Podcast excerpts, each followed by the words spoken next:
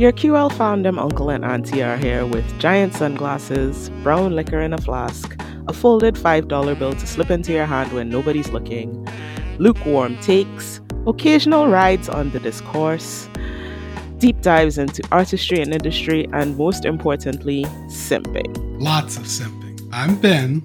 I'm Nini. And this is The Conversation. About once a season, we plan to swan in and shoot the shit on faves, flops, and trends that we've been noticing in the BL, GL, or QL industry. Between seasons, you can find us typing way too many words on Tumblr.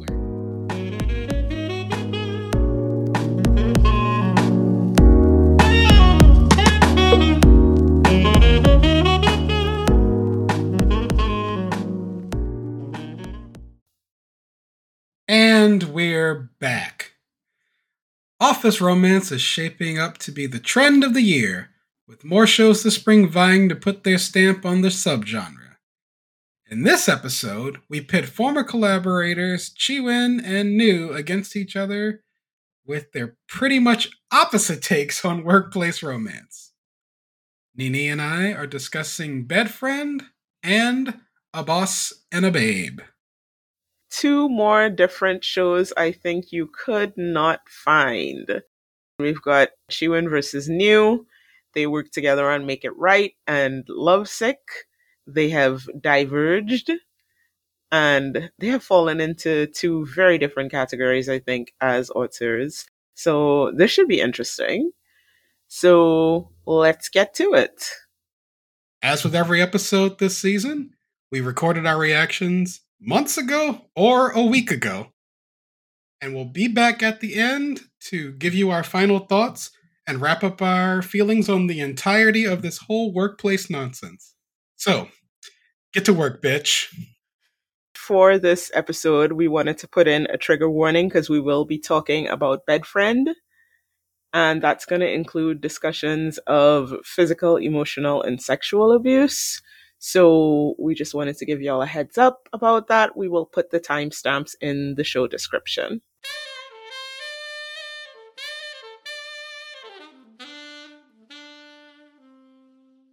Let's start with Bedfriend.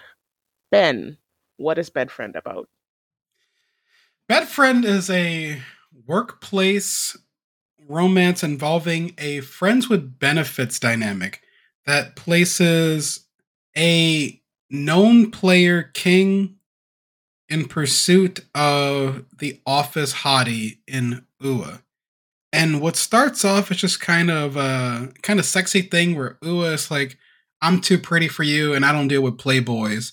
Becomes this really earnest exploration about how lingering trauma can impact your ability to form meaningful relationships with other people and about how you can create really healthy boundaries with someone in a way that prevents you from actually helping them the way they need to be sometimes.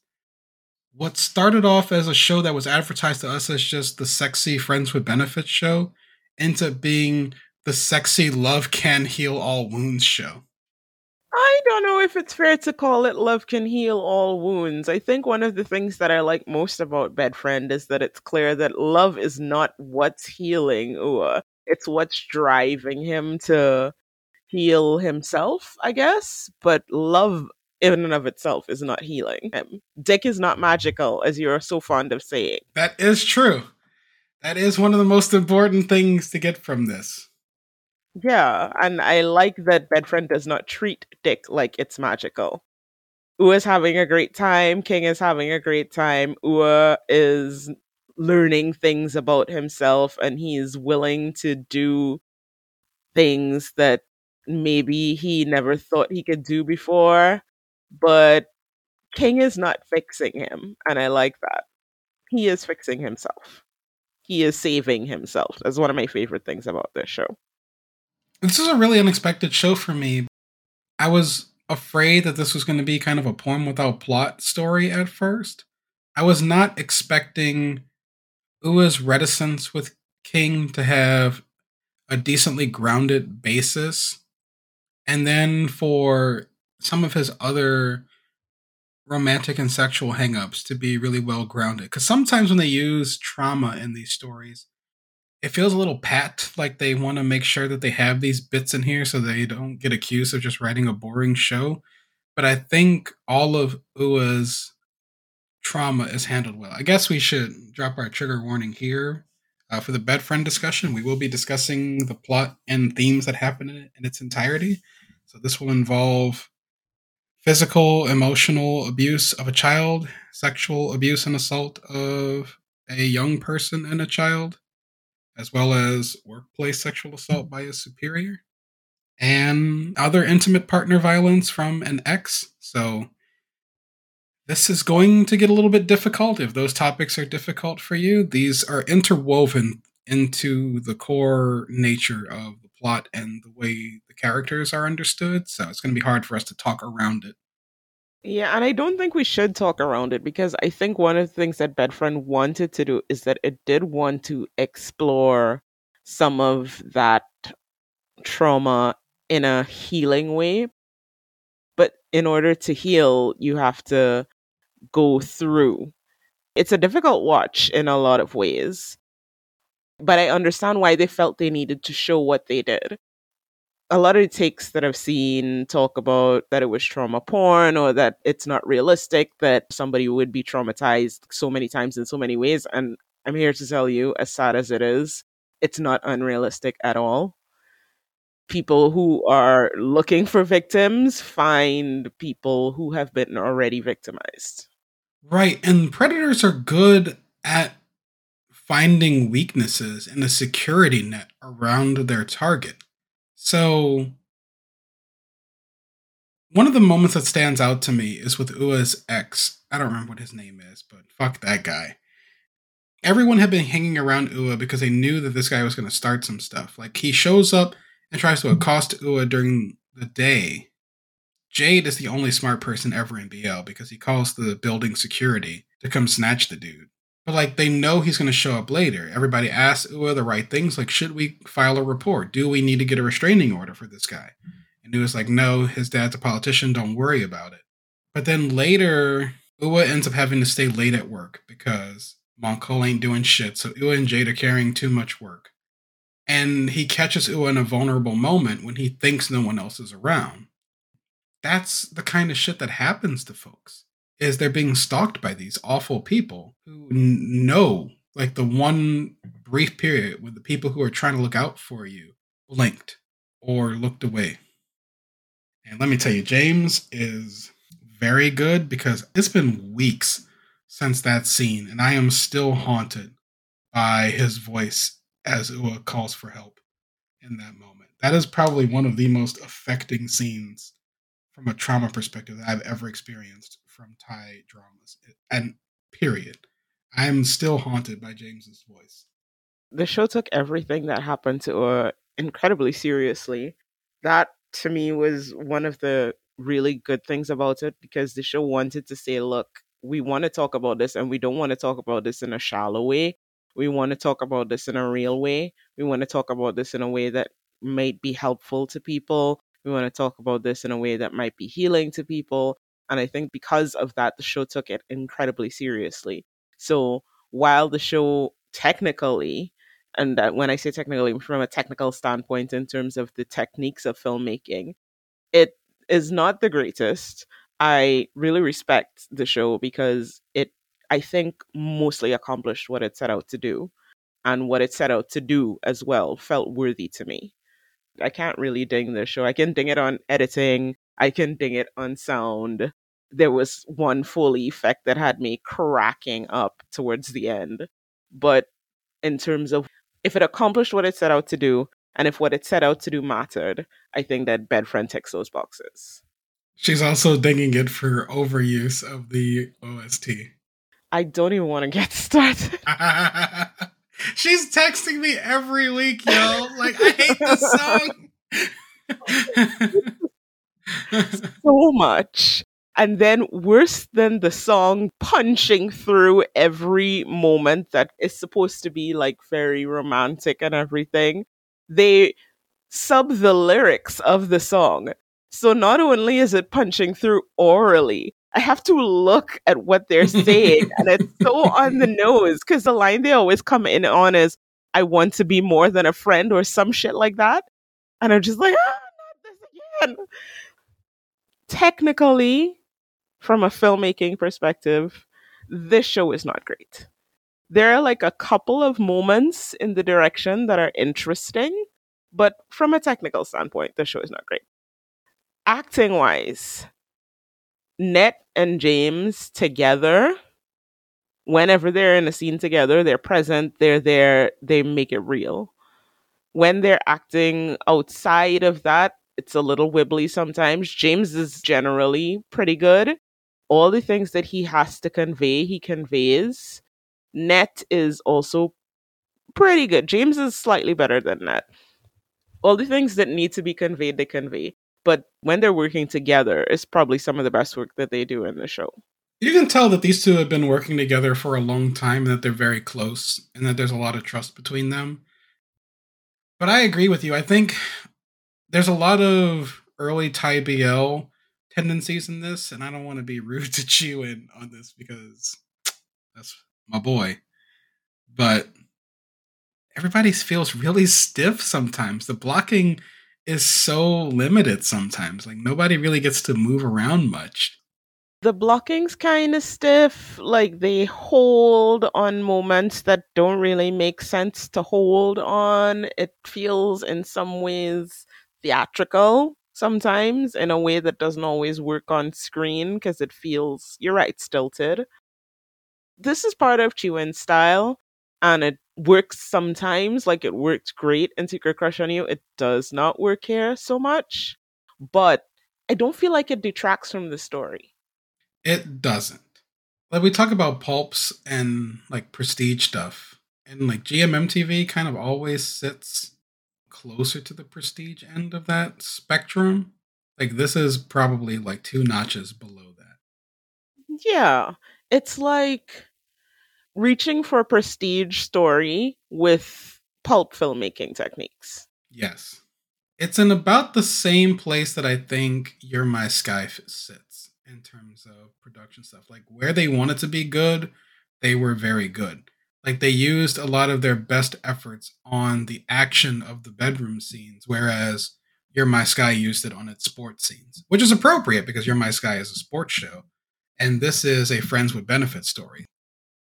I feel like that comparison works for me because You're My Sky is mm-hmm. punching way above its weight in terms of what it's trying to do.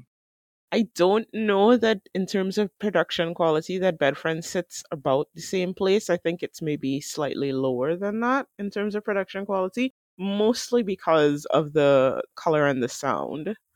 You're My Sky has way better color and sound. That's true.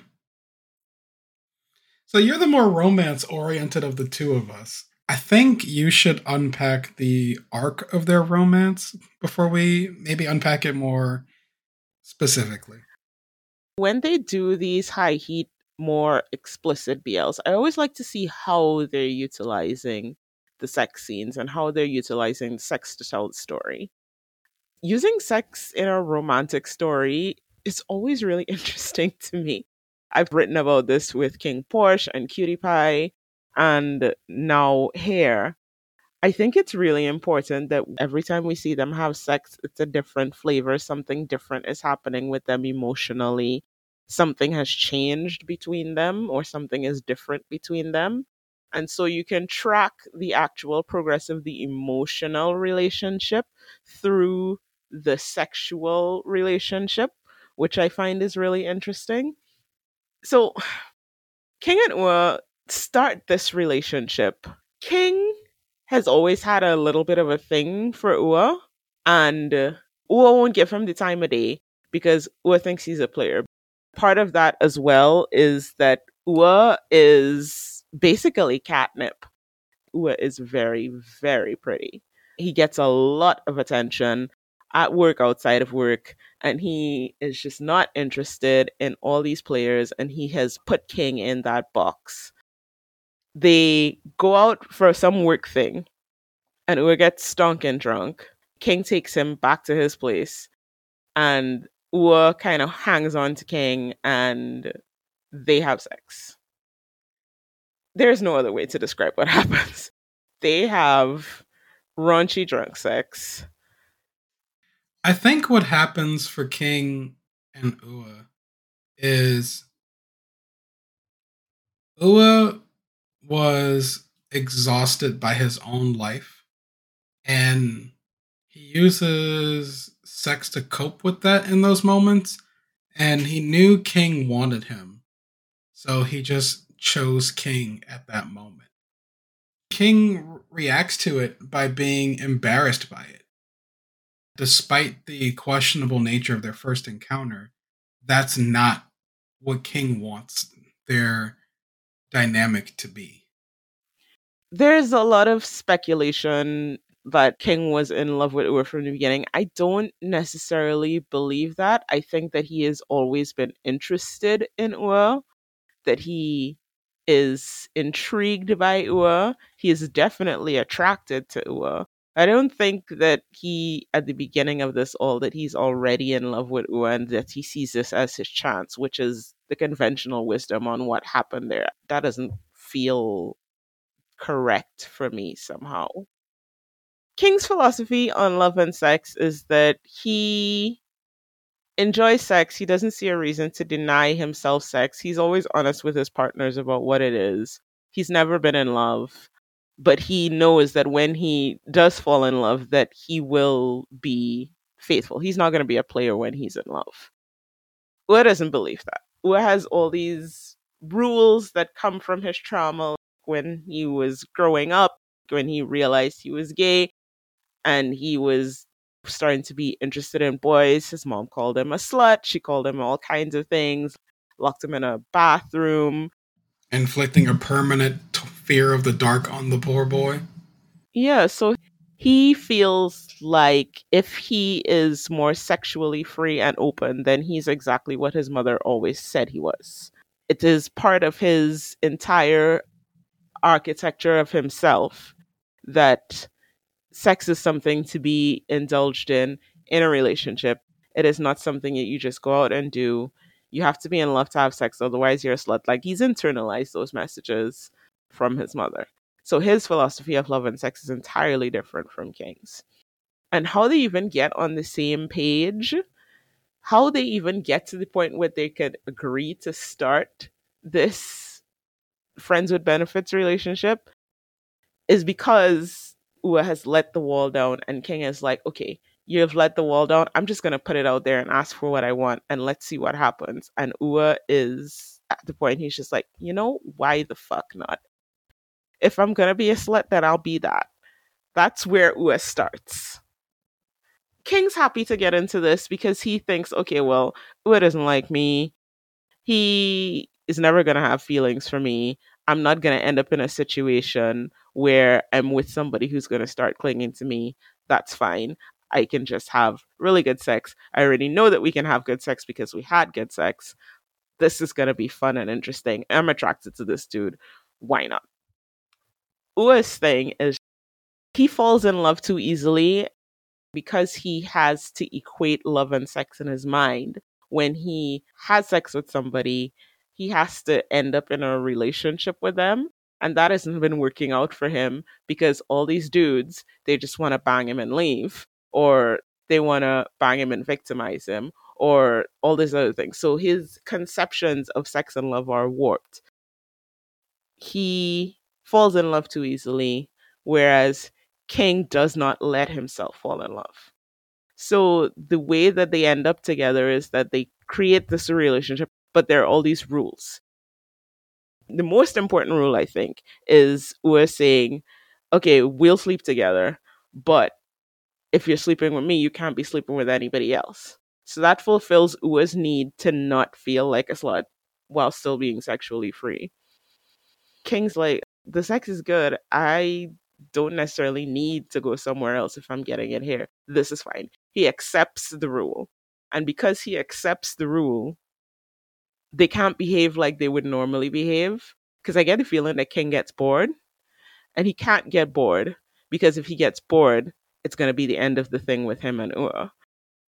Ua isn't going to just fall in love with him because in his head it's like, oh, this is only sex. It's fine. So they can't behave the way that they would normally behave in relationships. And it means that they have to be real with each other in a strange kind of way. And that's where it starts and that's where it develops from. And that took me so long to get out. I think what works really well for me and why I got it for Ua was he and King have ill advised encounter, something I generally enjoy in BL because I know gay people. It's messy. King doesn't let Ua blow him off and makes sure that they go and get tested. And that immediately starts to I don't want to say demystify, but it doesn't make it this whole thing. King is like, yeah, we had a great time. We probably shouldn't have done it that way so that we can both feel okay moving forward. We should do this step. And it becomes a little after school, especially, but I really like the way it's incorporated into uh, sex is normal. We can, we have to do these things so that we can move forward. Yeah, I did like that. I like the way that King treated that so matter of factly, and because he treated it so matter of factly, Ua had to treat it matter of factly as well. Like he couldn't be afraid of it, I guess. King treating it so matter of factly made it feel okay. It made it feel normal. It made it feel like something that he could do. It made it feel okay, all right, maybe he's not a total irresponsible human being kind of thing. So it starts the softening. I agree. It does start the softening towards King. I like how as they get closer to each other, the complications from Ua's trauma come up in a way that doesn't immediately get explained to King. And I like that King asks up to a line. Like he knew kind of what was going on with Pac.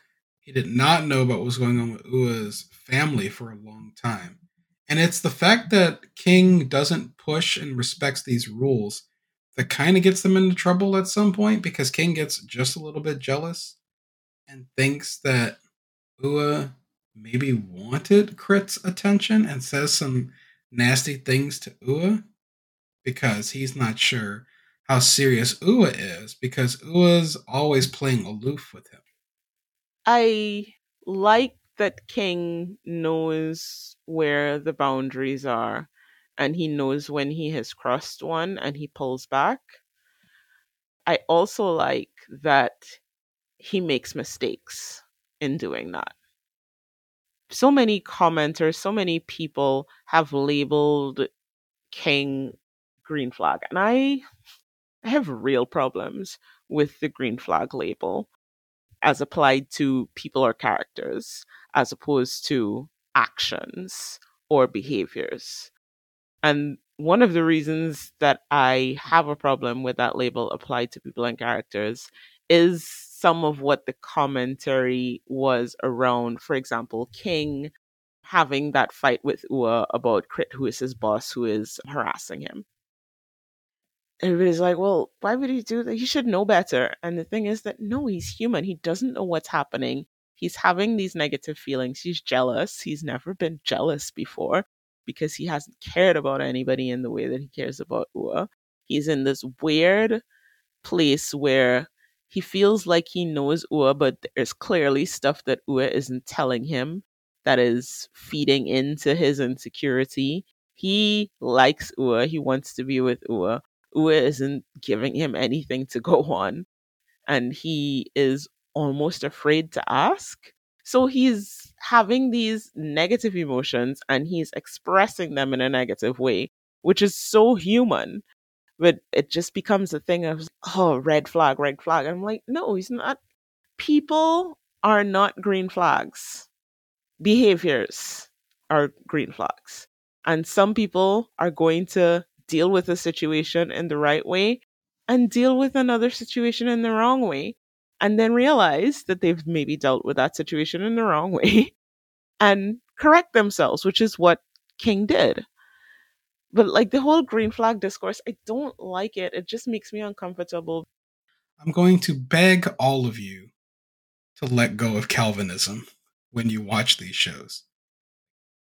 You have to let go of predeterminationism when you're trying to deal with real people.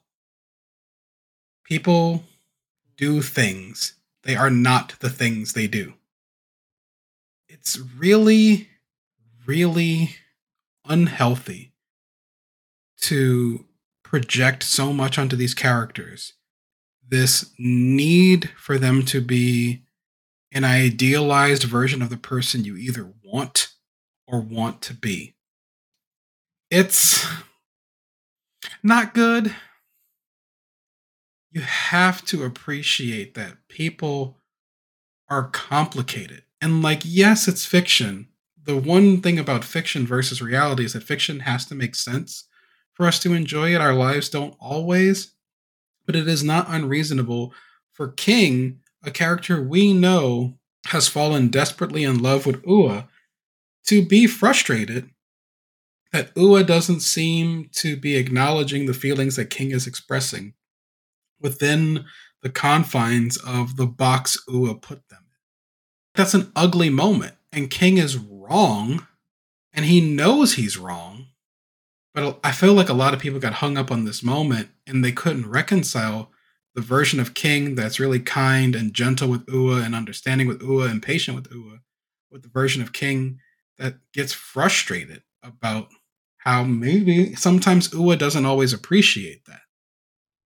We talk a lot on the show about how we are always refreshed when characters are allowed to be wrong. And this is another instance where I was glad that they let that sit the way that it was. That King was wrong, and King was shown to be wrong, and he had to go and apologize and make up for it because he was wrong. And then because he was sincere in his apology and his making up for it, they were able to move past it. It's not that it suddenly becomes right or that King is suddenly an awful person or whatever it is, but it's the fact of the process. I had an ugly outburst that came from an insecure place. I knew it was wrong when I was saying it, but it came out anyway. And here's how I'd like to make up for it. First, I got that motherfucker fired.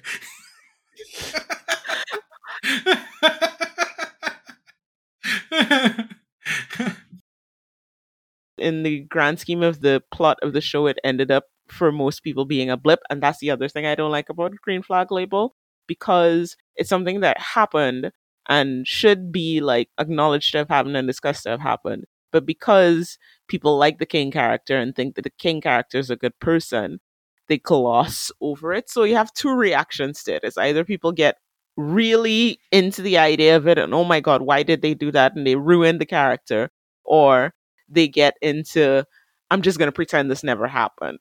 And neither of those is a great way of dealing with it. I really just despise that yeah, kind I, of I don't I don't like that. But we should talk about character motivations and the ways they express their motivations and how the characters' motivations and the actions they take in the story contribute to the overall narrative that's being told here and the kind of ideas that the show is asking us to play with as a result. And it's so frustrating when we have to go, this character is a good person. This character is a bad person. I don't like the finality of the tone when people say that sometimes. Like even with Crit and whatever Ua's stepdad's name is. Crit was making vile choices.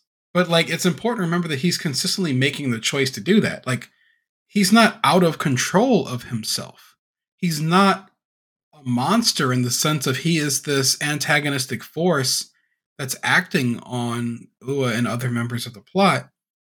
He's a person in power who's used to getting what he wants and abusing it horribly and choosing to do it consistently, not only to Ua, but other staff members as well. This is the thing where you label characters villains. To me, I've always said villainy is cruelty. So the fact that he's consistently and continually making the choice to behave the way that he does and he's never apologetic about it, that I think would cross him into the line of villainy. But I'm acknowledging that this is a character engaging in actions. The actions are negative, but it's the consistency of the negative actions and the unapologeticness for the negative actions, which are what cross over into villainy. I really liked Net and James's overall chemistry in this show. Like what works so well about them is because sex is such a big deal in this show. There's a moment really early on, around episode three or four, I believe, when Ua's had a particularly difficult day on his sister's birthday, I think, and he goes back home, has a terrible encounter with the stepdad. It's his birthday, actually. Oh, ew. he goes to King's place, and while King is excited to get one of their three sessions in a week as part of their rules, uh, he senses something is wrong right away. And he dials back the encounter, encourages Ua to take a bath and relax and calm down, and then brings him a cake to celebrate his birthday. And that was one of those moments where things felt like they started to turn for me because they didn't exactly have sex right away that time. And that felt just as significant as the sex that they were having.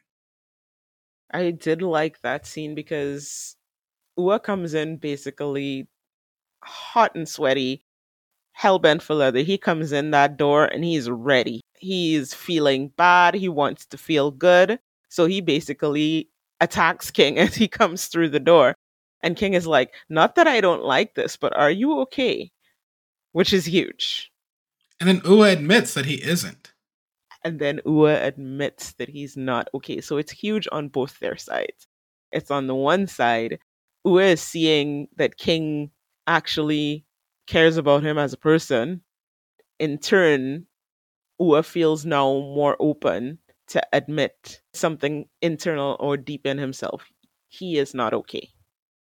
And then King takes care of him not being okay. And then King does something for him that he couldn't have possibly known was going to touch him in the way that it touched him. But because King is being thoughtful in that moment, it ends up being exactly the thing that Ua needs because he could not have known about the birthday cake trauma that Ua has.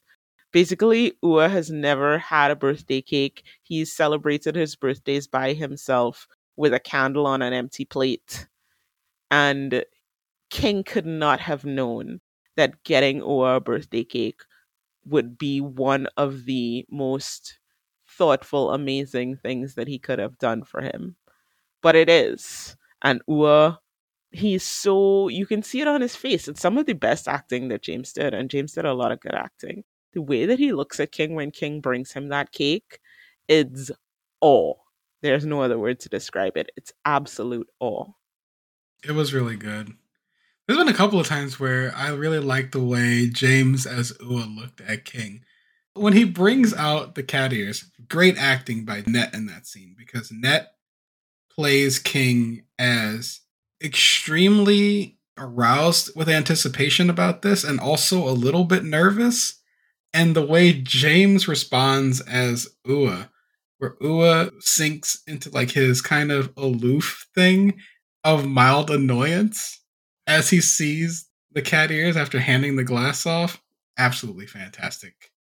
But the way the moment turns when he looks at King and he sees that actually King's nervous about this because this is a very vulnerable thing to open yourself up to share a kink with somebody you don't know how they're going to react to it it's an incredibly vulnerable thing and so he sees that king is being vulnerable with him in this moment and he's almost holding his breath. While panting? While panting heavily? Somehow at the same time holding his breath and breathing not heavy. I don't know how he's doing both at the same time but he's accomplishing it right?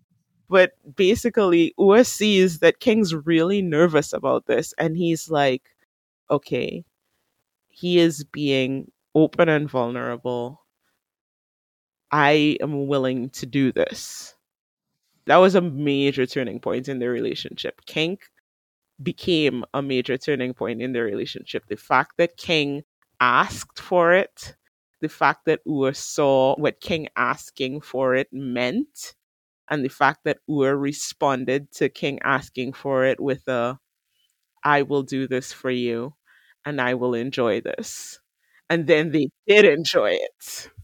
It's maybe me, but it's implied that I think they switched that night too. It is heavily implied. of course, they never exactly say what they're doing. You know, there's always a lot of hand wave around the sex in these shows, even when they're pretty explicit. But it's heavily implied that yes, that the vulnerability extends beyond the kink itself into other kinds of vulnerability within the sex. They were so giddy the next day at work. That really sells that scene too the follow up of them being kind of like embarrassed is the wrong term, but like they were giddy with each other. Giddy is the exact right word. They're not embarrassed. They feel a glow. It's very clear that something shifted between them that night. Their relationship feels different the day after that. And there's a moment where they're at the office and they're kind of smiling at each other. And King like calls Ua on the phone so he can have the conversation with him. And he asks him to go away with him, and he nearly says, I love you on that phone call. I think I understand what reasons that he holds back from doing it. I think that at that point he's ready to do it, but he wants to do it in a really romantic way. So he holds back from it. But at that point, like if he had said that to Ua and if he had asked you at that point, will you be my boyfriend? We would have said yes. I think that's the biggest thing with King is he gets in his head a little bit. And I think every time he wants to say it to Ua, he thinks Ua will reject him or scoff at him. And so he doesn't say it. But I don't think that's what that was in that moment. I think he held back in that moment because he wanted to make it a bigger deal. He didn't just want to say it on the phone at the office. Because I don't think in that moment that he thinks that Ua will reject him. In other moments, definitely, but not in that moment. I don't know. It's one of those moments where I just wish he really would have said it then, because it would have saved us all a lot of trouble. oh boy! But then the show would have also been shorter. Speaking of which, I like how the last two additional episodes give us the chance to see Ua coming down from the high state of tension he's existed at for a long time. Like seeing the stepdad go to jail, seeing Crit no longer at their workplace, having the boss say, This horrible thing happened to you. We're going to pay for treatment to help you manage this long term. Getting used to his uh, regimen with his medicine, being open with King about that, and then being able to enjoy a version of his life where all of the people who hurt him the most have been removed from the equation. People called the last two episodes unnecessary and fluff. I don't subscribe to that. I think that they were very important, especially episode 9. Episode 10's a little fluffy, but episode 9, I really think that that was all really necessary stuff. If for nothing else, for the fact that Ua gets to go to therapy, that the therapist or the psychiatrist has prescribed him medication, that he is open about it, that he is now in a place where he can tell King the things that have happened to him, and that King reacts to them in the way that he reacts to them. He's very focused on Ua and the fact that Ua is sharing this with him means something to him and he's not going to re traumatize Ua by making Ua shit about him. Bottom line is, I think Bed Friend was absolutely worth it. It is a lot of triggers, a lot of trauma. I wouldn't necessarily recommend it because of that. But once you give all the necessary trigger warnings and everything, and it's something that you feel like you can handle, I would recommend watching it. I give it a nine because the editing was on crack and ayahuasca. I swear to God.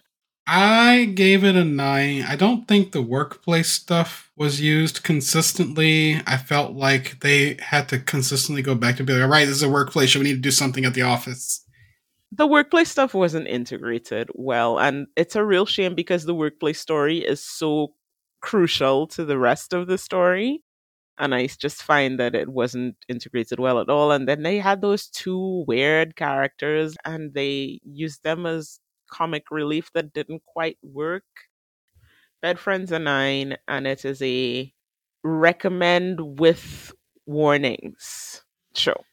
I think the warnings are necessary, but not because I think they're handled poorly. You just shouldn't be blindsided by them as they come into play.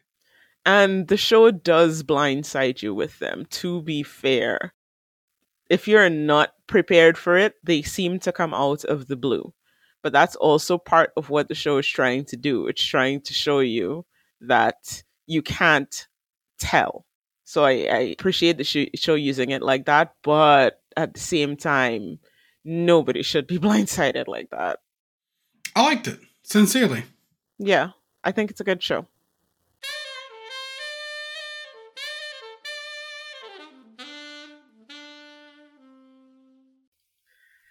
The second of our workplace BLs that we're going to talk about this season is A Boss and a Babe. Ben, what is A Boss and a Babe about? A Boss and a Babe is about this character named Cher, who is a new intern at a fairly smallish gaming company. While there, he ends up befriending the CEO of this company and getting deep into this guy's sad gay feelings. The two of them develop a consensual workplace relationship that everyone frowns at. A lot of different things happened, but eventually the two of them make it and are on a marriage track now. Kind of a hot mess of a description, but but it's a hot mess of a show. that was surprisingly concise for you, I was about to say. There's a lot to unpack, but it's a mess. I think we're in agreement that this show had problems. but but we still had enjoyment from the show, I think. Let's start with what we liked. What did you like about the show? I like the cast. Force in particular is very good at expressing fondness with just his face. I also really enjoyed Book getting to play a manic pixie dream boy in this one because he has just such an ethereal quality because of how bright his skin is and the, and the way like light reflects off of him. That if you use like a softer lens, he tends to glow. And so because he seems a little unreal when you just stare at him sometimes, it was really good to make him an almost hyper real character. And he plays high energy actually really well I actually liked Mike in this. I'm not always a fan of Mike. I thought Mike played Jack really well overall. I can't remember the name of the actress who plays Oi right now, but she's so funny. Like you can see the cast struggling to hold themselves together with her around all the time. And I thought that that was a real delight. I liked the way the show looked overall because New despite all the things we're going to say about him later in this episode. He's very good about using money effectively. And this show was consistently decent to look at. Speaking of decent to look at, Thor looked great in this show. My goodness. It was nice to see Thor in a glow up after playing such a sad sack in the warp effect. I also like the cast. I think that everybody was playing at a fairly high level. I enjoyed the work that they were doing. I enjoyed the interplay between the cast because this is a cast that had a lot of interaction. And I liked the way that the cast dynamics worked out, whether it was Gun and Cher, whether it was Cher and Jack, whether it was the gamers, whether it was the workplace gang, whatever configuration it ended up being. The energy and the interaction between the members of the cast in every permutation was really good. I actually enjoyed the core story. I like the idea of a sad, misunderstood dude who everybody thinks that he's grumpy and terrible, but he's really just sad and awkward. Him coming out of his shell because somebody just pays attention to him and is kind. I like that central conceit. I like the idea of being kind to somebody as an initial outpouring rather than in reaction to something.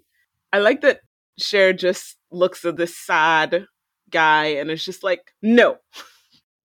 and it just goes from there.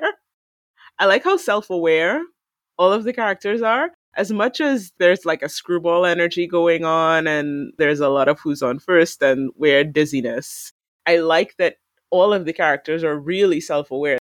They interrogate their thoughts, they come to conclusions about themselves that are mostly correct. They have big blind spots, yes, but the way that it works is that they can't see something about themselves, but somebody else who's in their circle can see it and can tell them about it, and they're close enough and open enough that they can listen. In the early parts of the show, it's a lot about perception and how people make up stories in their head about people that turn out to not be true. That works really well. That works really well in the beginning half of the show, I think. I like Force and Book. I like Gun and Cher as characters. The thing of the story is this is an incredibly inappropriate workplace relationship. This is a CEO and an intern. In any sense, this is incredibly inappropriate, but you still have to want to root for them. And you do from the beginning, mostly because Cher doesn't give a fuck about this job. That's actually something you and I talked about around episode two or three. We are like, this dynamic would not work if Cher gave a single shit about this job. He does not, and that's exactly why it works. It's just like I'm just here to get a signature on a piece of paper, and then I'm out going on to live my life. So whatever happens here is just bonus, and part of the bonus is you got yourself a boyfriend. Well done. I like all of this. I like the character development, particularly for the central characters. So for Cher and for Gun. That's really the only characters that do get developed. And that's one of the things that we're going to talk about when we talk about what we didn't like. Anything else that you really liked about it? I liked how queer a lot of the dynamics felt. I liked that Gun felt like he was begrudgingly still best friends with his ex because that is super real in queer circles because there's just not a lot of us who we can rely upon. So like it isn't always easy to just be like, I'm over this person, and then you sort your friends and just move on. I liked the way Cher came into his own sexuality. I like that Cher was stunted a bit by the uncomfortable histories that had defined his first really big love and I really liked the way Three and Zoe were used in this show. I liked that even though they're kind of an overly sappy, kind of obnoxious BL couple, they're presented as an ideal that a lonely gay man hopes that he can have someday. We got to see Fluke be like a goofy gay dude again with a newbie who clearly was having a bunch of fun palling around on set. I love Zoe as a character. Zoe is the youngest of the characters, but he's definitely the mom friend. I actually liked the gaming stuff too. I played a specific video game at a very high level for a very long time. And so I get the amount of practice and determination and the way you get heated about stuff. Like when three has that huge angry blow up and storms off, I'm like, I've been that captain. And they were playing for real money and they did win real money. And as we know, some of these characters genuinely needed that money. So there was quite a bit on the line for them. But you see, here's the thing about this now, and we're guess starting to delve into the parts of the show that I didn't really like. This stuff is happening mostly in the background, which is fine. Like, this stuff doesn't necessarily have to be foregrounded. But all of these emotions and all the things that go along with it they're not given thematic heft in the story. And that's a complaint that I have about some of the secondary plot points and towards the end, even some of the primary plot points in the story. So, what didn't work for me?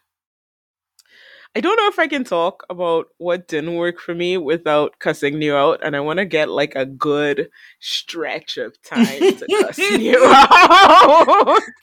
All right, so I guess I'll talk about some things that I really struggled with.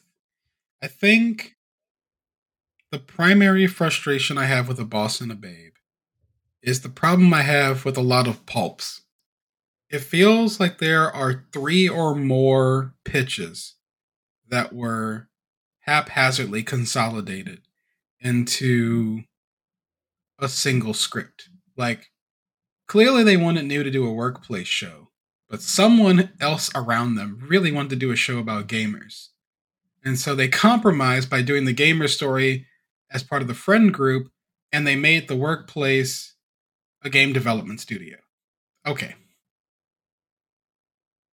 But the problem is that, like with so many of his scripts, I just don't think New cares about all of the things that he has to execute in the project. Like he always cares about the gay ideas. Like like Gun is a lonely gay man who is lonely because everybody intentionally misunderstands him and makes up stories about him. The sheer presence of constant homophobia and the surveillance of being a rich dude who anytime he does anything apparently makes the fucking papers is like totally palpable to me.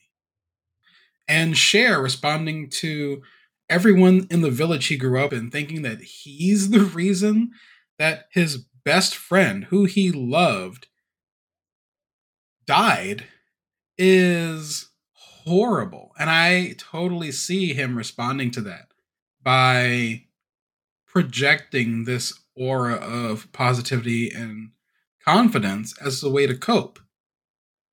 And like these ideas play out really well early on, but they don't really know what to do with the follow through for that. And then on the other end of the weirdness with that is the reality of what happens to Tien is not given the kind of focus and respect that I think it needs to in the story. And like as always with this, like there are a lot of ideas I liked, like Toop not really knowing how to deal with the fact that he is financially reliant on Cher, but not able to tell Cher about what happened because of a sense of loyalty, and then being mad at Cher for moving on from Tien because he's carrying around a whole secret about Tien. He's being loyal to her memory. So Cher's not going to be loyal to her because he wants to go mess around with this dude. Like, I get it after the fact, but with so much of New stuff, I feel like I'm discovering the emotion of why I cared about this after it's resolved, not while it's building. That's the problem with a boss and a babe is I'm constructing a functional narrative after the fact. And then there are bits that he uses that he just discarded. Like Gun has huge feelings about the fact that he fell out with Time and they have a couple of really ugly fights in the show that I thought were actually really well executed. But then, even after it's revealed that Time didn't really do anything wrong, there's not really any closure there for the audience on that particular plot line. And I'm like, why was Drake even in this show? I feel like I have a very strong sense of who every one of the characters is and what motivates them, what their goals are, what some of their dreams are. I feel like I have a very strong sense of who these characters are. And that's partially the writing and partially the acting, which is how you want it to be. But I feel like the story writing is at best inconsistent and at worst pretty weak. And I feel like that's New all over. I want to get to a point where we can really have the New discussion, but I don't want to like supersede the show discussion with the New discussion, even though they are related. The question really is like, what is a boss and a babe about? And it is about too many different things. Like it doesn't really plant its feet anywhere. And that's what's really frustrating. Like I can't really sum up the show. Say this is show is about a sad, lonely gay man and the manic pixie dream boy that showed up at his job and fixed his life. Because, like, sure, that's kind of what happened, but it's also not. It's difficult. Like, there were a lot of complaints about the character writing being inconsistent in the show, and it isn't. It's the plotting that's inconsistent. Because they don't know what they want to put these characters through. Like, there's this whole reveal about like the mole plot that's underpinning a big part of the season. And we thought that it made most sense for Jack to be the mole and for there to be some sort of complicated history between Jack and Time. And I feel like that was definitely in the script at some point and got yanked late, which is why Drake doesn't appear in the final episode. You've given like one conception of what the show is about, which is Gun's perspective. But if you flip it and look at it from like Cher's perspective, the show is about a kid who's had a rough go of it, but decided to put on a brave face and tough it out, learning that he doesn't have to do that all the time and being able to actually lean on somebody. Because even with his friends, like Cher puts on this happy face, and it's only as time goes on and he starts interacting with Gun and those walls start coming down that he's even more open with his friends about certain things. That's another conception of what the story's about. Again, like you said, there are all these conceptions, these different conceptions of what the story is about but I feel like there isn't a definitive this is what the story is kind of idea. Even in the plots that should integrate but don't. Gun owns Jack works at and Cher is interning at a game development company. Cher and Jack and their friends are on a gaming team. And those things don't interact at all. I thought there was going to be more about the digital age stuff with the fact that Cher runs an ASMR channel. And that is just sort of like a throwaway to establish that Gun was maybe already curious about Cher for other reasons. And then they tie that back to like what Cher and Tien wanted to do before everything went to shit, which was that they wanted to get into that whole like digital content space. And then that just falls away what we have arrived at is this is a, a, script that could have done with maybe three more months of cooking. It's not even just the amount of time. It's that New. I'm sorry, I'm just gonna have to go for it. Okay. Go for it, sweetie. New fucking Siwaj, man. Like, I feel like New always does this to me.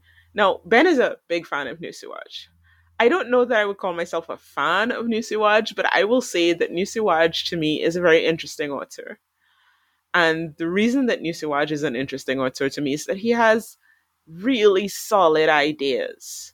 I feel like the things that he wants to talk about are things that need to be talked about and the way that he conceives of them and the way that he thinks about them i think is really interesting but I want New to go to the gym, do an upper body workout, so that he can carry his ideas further than he does. Because I don't know if his arms are weak, I don't know what it is. He just can't carry his ideas forward. He gets distracted by shiny things. He gets bored, I think, with some of his ideas like halfway through. You know what it is? It's that meme of drawing the horse where the front end of the horse is like really detailed and like very well done. And then the back end of the horse is a stick drawing. That's how I feel about Siwaj. I feel like he starts out with all the best intentions and he actually has really good ideas and the things that he wants to talk about are interesting things that I would like to see portrayed in media and portrayed in these stories that he wants to tell. I feel like he then, once he has like started doing it, he just wakes up one morning, he goes, eh. And that's like it. And then he's just like phoning it in until the end. Like that's how it feels. Like all his work feels like that to me. And this is to me classic New Siwaj. Classic, classic, classic New Siwaj stuff. Because all the stuff that he normally wants to talk about, it's all here. New loves a sad gay. That's why he's my favorite. New loves a love interest sort of barreling in. New loves a supportive friend group.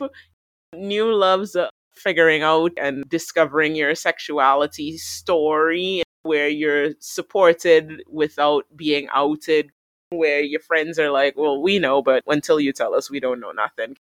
Like, these are all hallmarks of New. If you look at all New Siwaj's work, if you look at Love by Chance, if you look at Until We Meet Again, if you look at My Only 12%, if you look at these things, A Boss and a Babe is very obviously a New Siwaj show. It fits in with all the themes that New Siwaj enjoys exploring in his shows. And just as well as that, it is plagued by all the New Siwaj problems. He absolutely needs to collaborate because New on his own, he has great ideas, but his execution is so spotty. New is great at a scene. Scene work, he's one of the masters. When I look at specific scenes and then the number of those specific scenes, the scenes that he was really interested in getting right, and how he constructed them and how he directed them, like I see the talent. But then he puts those scenes together haphazardly, whether it's in an episode or an arc or in the entire story. It doesn't flow the right way. He can't construct to me anything longer than a scene. And then I feel like he doesn't storyboard. So plot threads like they come up and they go down and they disappear and they reappear and there's no through line to a lot of the things. He loves third act left field bullshit, which why? Why, after I have gone through this story, we're now in the third act and something is coming that was never a, a part of the discussion, suddenly coming in and taking over the whole story. Mm. I want to love New Siwaj's work because New Siwaj has good, interesting ideas. When he is actually interested in seeing those ideas through, he can do really well. And then also when he's collaborating with other people on his ideas, it works really well because they temper the worst of his bullshit. But when it's just New, playing in a sandbox by himself, it feels very dilettante sometimes he just feels like a bored rich kid. It's so upsetting. I want to shake him. I want to be like, sir, snap the fuck out of it. You can do this. you can do this. You just need to focus. I don't think it's about like him needing to focus more or work harder. He feels like the usual issue that really talented, gifted people have of being so used to being able to do so much on their own, they don't know how to work with other people or ask for help at the things that they're maybe not that strong at. Don't know that he's a great collaborator because since Make It Right, it's basically just been him doing his own thing. And I would really just like to see New, either as a producer guiding a team or working with people that he saw at his level and being forced to cooperate with them more. Because you're correct like he starts strong but he doesn't finish strong. And that's what we'd love to see from his work for once we usually love his work on the front end of some of the big ideas that are being constructed and then we get to the back end and we're like oh my god what the hell is going on here like, episodic structure is incredibly important individual episodes have their own internal arcs that make those episodes distinct in the overall narrative. And A Boss and a Babe has none of that.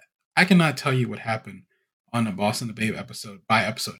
One of the things that Nini and I are usually pretty good at is highlighting specific moments where they fit in the story. Nini tends to remember them by episode exactly.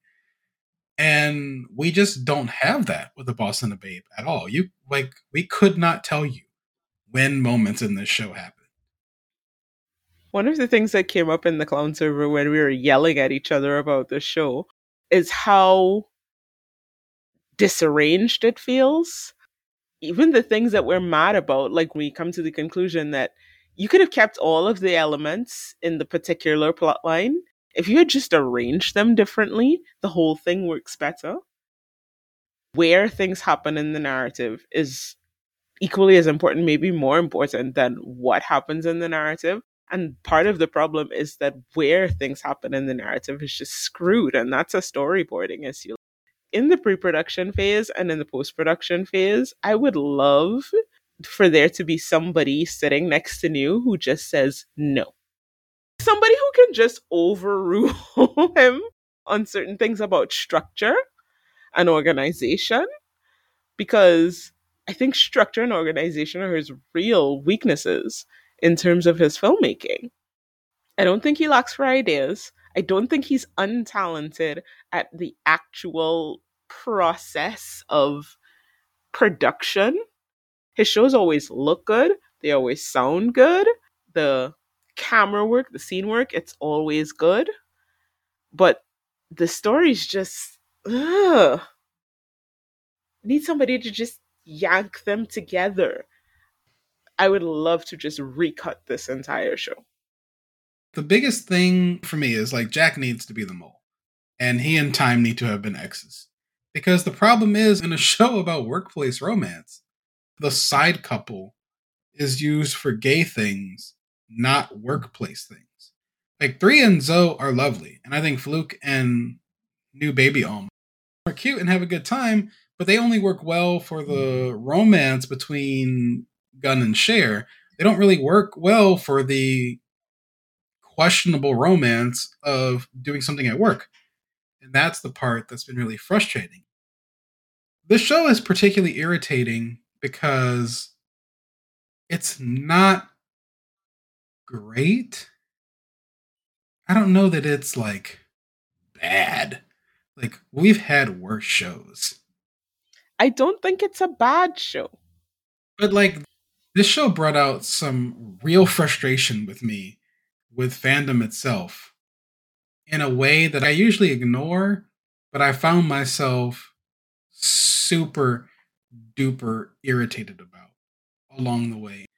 Some of the things I get frustrated about is people using the tools of criticism inappropriately just to say they don't like something. Like you don't have to pathologize not liking something.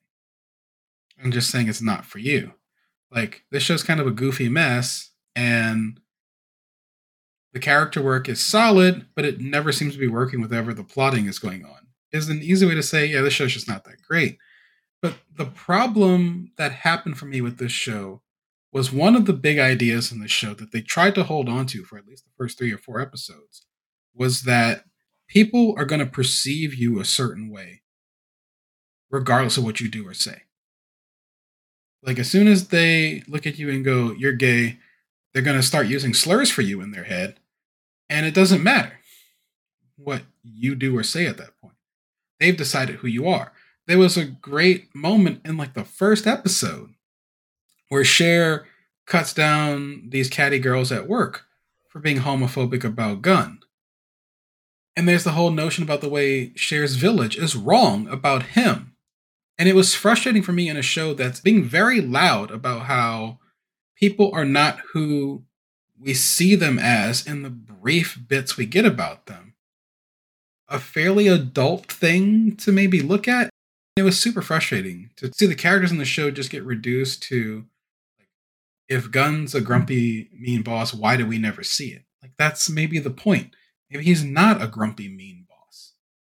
And people are misunderstanding him and reading into minor interactions with him way too hard. And the same thing with Cher. Like, why is Cher perfect? He's not perfect.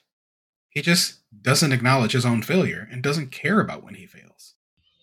It was genuinely really upsetting to see this done to like explicitly queer characters because for me it begs the question of when do you love gay people do you only love us when we're funny when we're bright shiny and chrome when we're entertaining when we're sexy what if we're not in a good mood and we don't want to be sunshine for you today and it feels like a lot of that got leveled against Gun's character in a way that I personally took offense with.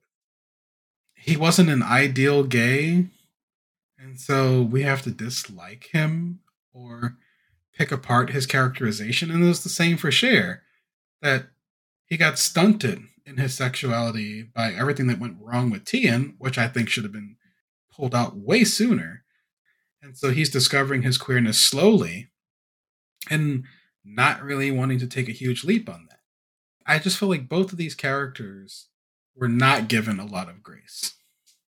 This is not the first time I feel like fandom has really struggled with complicated gay characters. And it's becoming a sticking point for me and is making me kind of sore in some of the interactions we have around here. I too am always annoyed by misuse of the tools of critique and criticism because I am a person for whom words mean things. and so when you say things like the writing's bad, I'm like, okay, well, you're saying that the writing's bad. So, like, tell me, okay, what are the markers of bad? Is it inconsistent? Show me where it's inconsistent. Is it this thing? Show me where it's this thing. I can always accept, yeah, I just didn't like it. I mean, I'm not saying I'm not going to judge you, but I can accept I just didn't like it. It wasn't for me. Okay, fine. I cannot accept because I didn't like it, it must be bad. I do not like that. I've never liked that because to me, it just feels intellectually dishonest. It feels intellectually dishonest to look at something that perhaps you don't like, or more often that you don't understand, and to say, because I don't like it, it must be bad. We don't really talk a lot about fandom on this show, but I think around a Boss and a Babe, like it got to me. I'm an adult. People's opinions are their opinions. I try not to let people's opinions piss me off, but I got quite pissed off. Generally, I think people are allowed to be wrong on the internet. And I usually try to just be like, whatever, someone's just being wrong on the internet. It was frustrating for me this time because there are messy parts of this show, but one of the clear ideas is that Gun is a gay man and the world has made him feel lonely. And it was so upsetting to see fandom be just so mean to him. I don't usually be like, oh no, leave my Blorbo alone. Like, I'm rarely that person. This is like the first time that's really happened to me. I was like, why are we being so harsh to a character who's just enamored with the manic pixie dream boy who thinks he's a little too severe and is determined to make sure he has a good day. When's the last time someone cared if Gun had a good day? The takes felt really unkind, and I did not like that at all. Is this how you feel about the rest of us? I don't get to interact with a lot of other boys in fandom all the time, but goddamn, y'all. Is this how you feel about gay people? Shit. It felt reductive, and I don't like taking a character where the complexity is there and reducing that character to some kind of archetype in your head because this is what you feel like you were promised. The show makes a whole point about how people are going to actively misperceive you. And like we were so close to getting it. And they're like, the show keeps saying that he's a mean bad boss, but I don't see it. And I'm like, you're so close. Come on. Come on. Come on. You got this. I think that there's one choice that was made that if that choice had gone differently, I think it would have rammed home the theme better.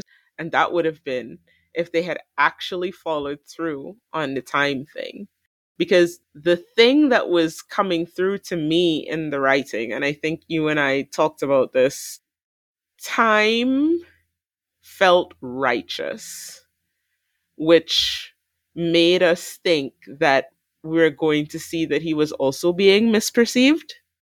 And that just sort of fell away. That's another real disappointment. It's why like I gave the show a seven. Like it's very watchable, and I think the characters are amusing enough and the work is fine but like not completing the Time storyline losing the thread about how perception impacts you and like you said like we had a team of gamers and a gaming company and not a single crossover mm-hmm. really felt like it happened between that feels like a huge missed opportunity i think it was episode 8 or 9 when i think things started to go off the rails it was when they had like the whole like Cher's not talking to me. I'm gonna go talk to him right now. I'm like, oh, I like that.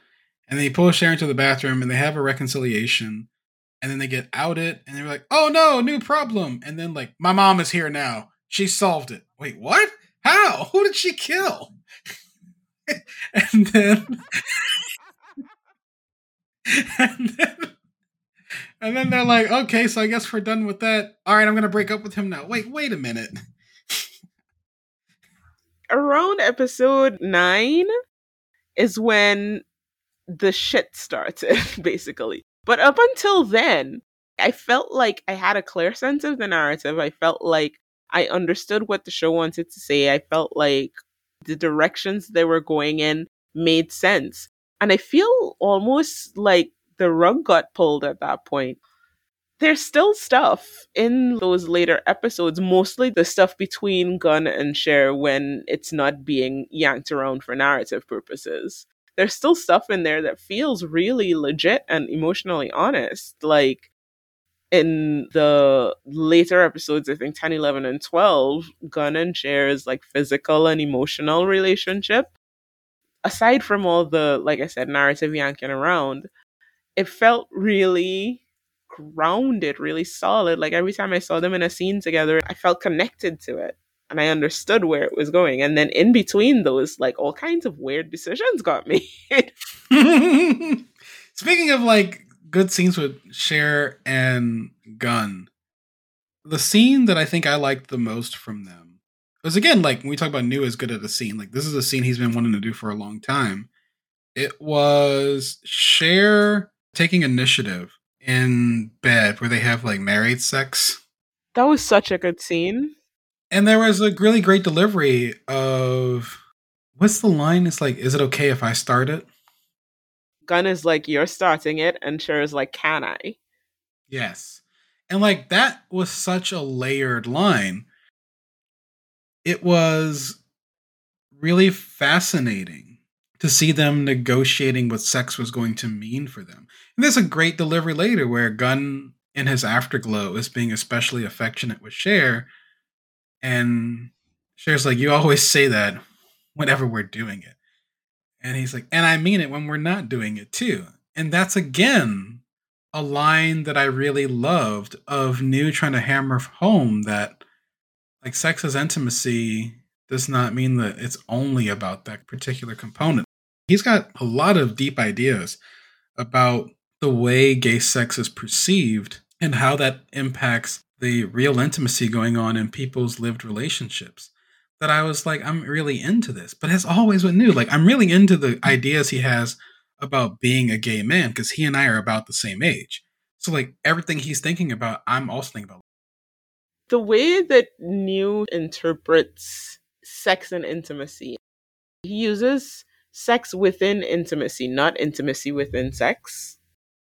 Watching Gun and Cher be physically intimate. It's not hot, but it feels very loving.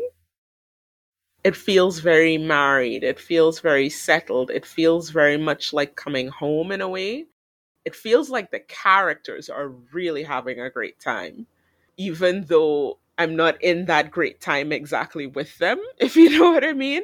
Like, I look at it like, oh, I look on fondly. It's like, y'all really love each other and y'all are having so much fun. But it's not hot. Aside from like the lived inness and the lovingness of the intimacy between Gun and Cher, one of the things I really enjoy is just looking at Cher's journey with his sexuality and his comfort with physical intimacy. Because he does go along a journey that I think is very well depicted in the show the first time they kiss, it's incredibly awkward because nobody intended to kiss anybody. It just became like a dare and a dare and a dare, and then they did it, and then he was just like, "Oh, do I like this?" And then the next time you see them be intimate in any way, he's like, "I think I like this." And then the next time there's a sense of, "I definitely like this." And the last time you see them, it's like, "Yeah, give me that body." It's a very interesting way to map the progression of Cher's comfort in himself and also the progression of time because that's another problem I have with the show is that I cannot measure the passage of time in any way in the show. It's horrendous. Gun is being really patient in a way that I thought was really endearing. Like you could feel the gay age gap there. They're not that different in age, but Gun has known himself longer. And you can see him giving Cher the time and space he needs to sort where he falls out in this. Like there's that moment when he kisses Cher in bed. And he asks if he can kiss Cher and they kiss. And he asks if he can do more. And that is really sweet. There's a balancing line there. Gun's like, I'm not a sexless dude. There's a lot of things I want to do with you, but I'm excited to see what you want to do too. And I just really liked the way that unfolds. Like sometimes when they do sexual awakening in movies and shit, they put a lot of emphasis on that single encounter. And this becomes like this huge movement for them. I like that Cher needed to try gay intimacy multiple times to sort himself out because it was also his first encounter period so he's also working through like what does sex feel like for him and i wish we'd have spent more time on that I feel like I am good with what we got because I feel like it got the point across. Yes, more would have been good, but I don't feel like I was missing anything. I get you. I feel like I understood where they were going with that and it landed well. I understood the point of it. I felt the progression and I enjoyed it. I also liked the way that Gun played it as well. In the early episodes, one of the things that I really like is that Gun gives Cher the space to unpack all the feelings that he had about Tien. He not only listens, but he also offers Cher the comfort of saying, You loved her, she loved you, you were good for her. So much of BL, there's that idea that when you find your great love, none of your other loves mattered. And one of the things I really like about this show is that it says, Well, no, your other loves did matter, they do matter. Not because they ended, did they cease to matter or never really mattered. They mattered to you, they shaped you, they were important to you. And I like that not only that the show invests in that idea, but that the characters invest in that idea as well. I liked early on that Gun was explicitly touch repulsed. I don't think he was. I think he said that, but I, again, one of those things. I don't think he actually was. But like, it's a gay thing. He actually does enjoy touching quite a bit, but impacted by homophobia, where you have to pass, and so you don't want people touching you, particularly boys. It never ends well. You end up touch starved as a result because you never touch anyone. But you tell people you don't want to be touched because it prevents you from having uncomfortable moments with people that you just don't feel like managing. That's probably when I first fell in love with Gun. Because I was like, oh, baby boy, come on now. I fell in love with Cher from the beginning. He is so fierce from the beginning about saying to Gun, I am not repulsed by you. I care about you. This is somebody that he doesn't really know. The kindness and the way that Cher lives his life because everybody has been so unkind to him. The radical kindness that he's expending in his life. He's reaching out to the CEO of his company just because he seems sad. And he's like, You don't have to be sad with me. It's okay. I like you, even if nobody else does there's something about that that really touches some of the deepest parts of me. I have very visceral, very emotional reaction to that. And that's when I like really fell in love with Cheryl. It's really frustrating with the show because there is some really interesting stuff established on the front end. I'm like, I'm really excited to see where some of this goes. And it didn't go anywhere that we thought was really enjoyable or cogent. And there were a lot of messy bits. But man, sharing Gun, Three and Zoe, Tub, Jack, Oi, even Time, and Porsche, they were really, really great established characters. Like we've we talked on this podcast before about how when a show ends, I can't even remember the name of the leads, but I have a strong recall of the names of these characters because I think they had really distinct voices that I thought played well with each other. That is a strong point about this show. The big thing that I think is a big part of the discussion now a boss and a babe kind of use their workplace setting as backdrop, not really as a dramatic tool for generating scenarios for drama. What do we actually want from Workplace BL?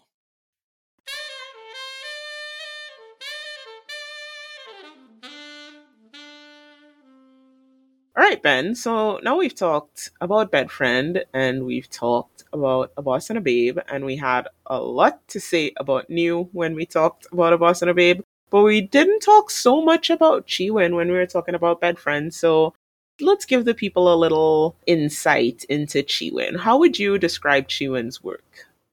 Man, like I keep getting caught up in how Cheewin and New very much have really strong feelings about the same stuff. I think Cheewin leans more into being like a chaos gay than New does. Cheewin also seems to care a lot about including femmes. He loves his femmes. He seems to enjoy comedy, I think, a lot more than New does. New really loves big cry your heart out dramas. That's probably the biggest divergence that I've noticed with them. Like I think Bed Friend's a little bit different for me with Cheewin because it's far more like seriously toned than I'm used to seeing him stick with the whole time. He doesn't undercut any of his dramatic tension with a lot of goofy comedy. I don't know necessarily that you could say that he doesn't because some of the parts of Bed Friend that we noted sort of stuck out like a sore thumb were when Cheewin tried to do comedy. Cheewin seems to tend more towards a comedic bent. New Love's a sad gay. the other direction I think in which they've diverged has been in terms of their approaches to sex and heat. Cheewin's work is very high heat stuff most of the time and New is the exact opposite. The way that New uses sex is very different from the way that Cheewin uses sex to tell stories. I would agree. I think New is a little bit more precious about it than Cheewin is, to put it mildly.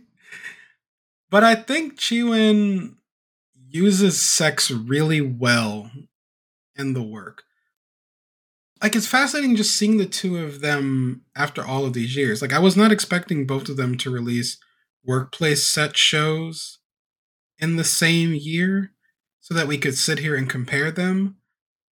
I think in both cases, like you can see some of the things that they both fall into. Like I don't necessarily know that they both cared about their workplace the whole time.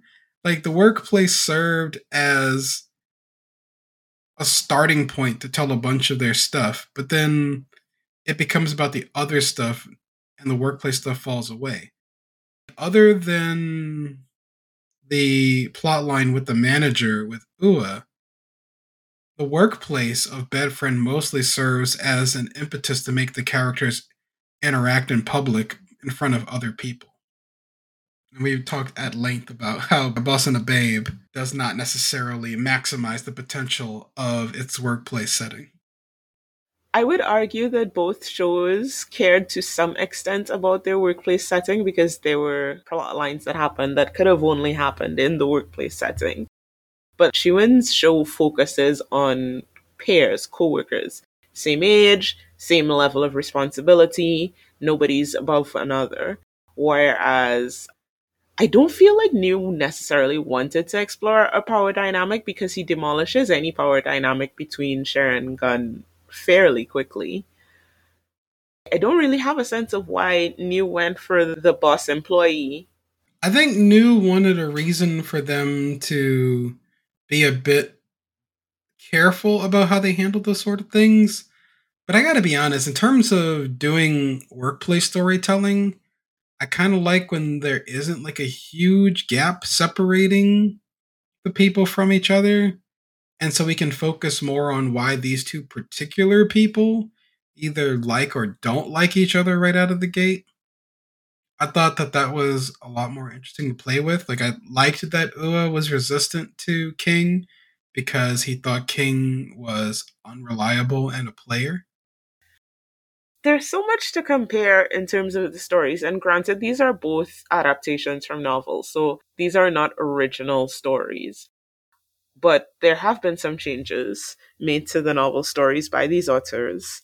And I looked at the changes to see where the authors might have wanted to say certain things or what parts of the story they bring to the surface versus the parts of the story that they leave in the background or they jettison it's really interesting for me that Bed Friend is a more or less faithful retelling of the Bed Friend story. There are one or two changes, but Bed Friend more or less is a largely faithful adaptation of its novel. I have not read the a Babe novel, but from what I gather, more changes were made to that than Cheewin made to Bed Friend.